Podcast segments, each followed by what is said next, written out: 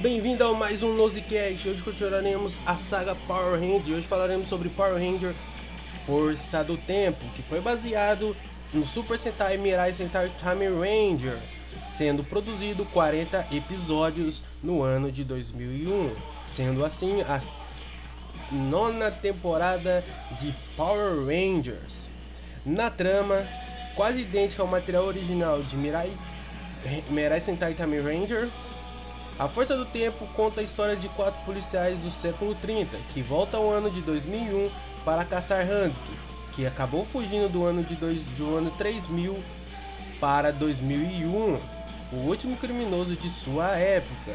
No primeiro episódio, o Ranger Vermelho é morto, mas seu ancestral assume o posto após a viagem ao passado. Nas horas vagas, os heróis fazem bico para se sustentar, pois não podem revelar que são do futuro.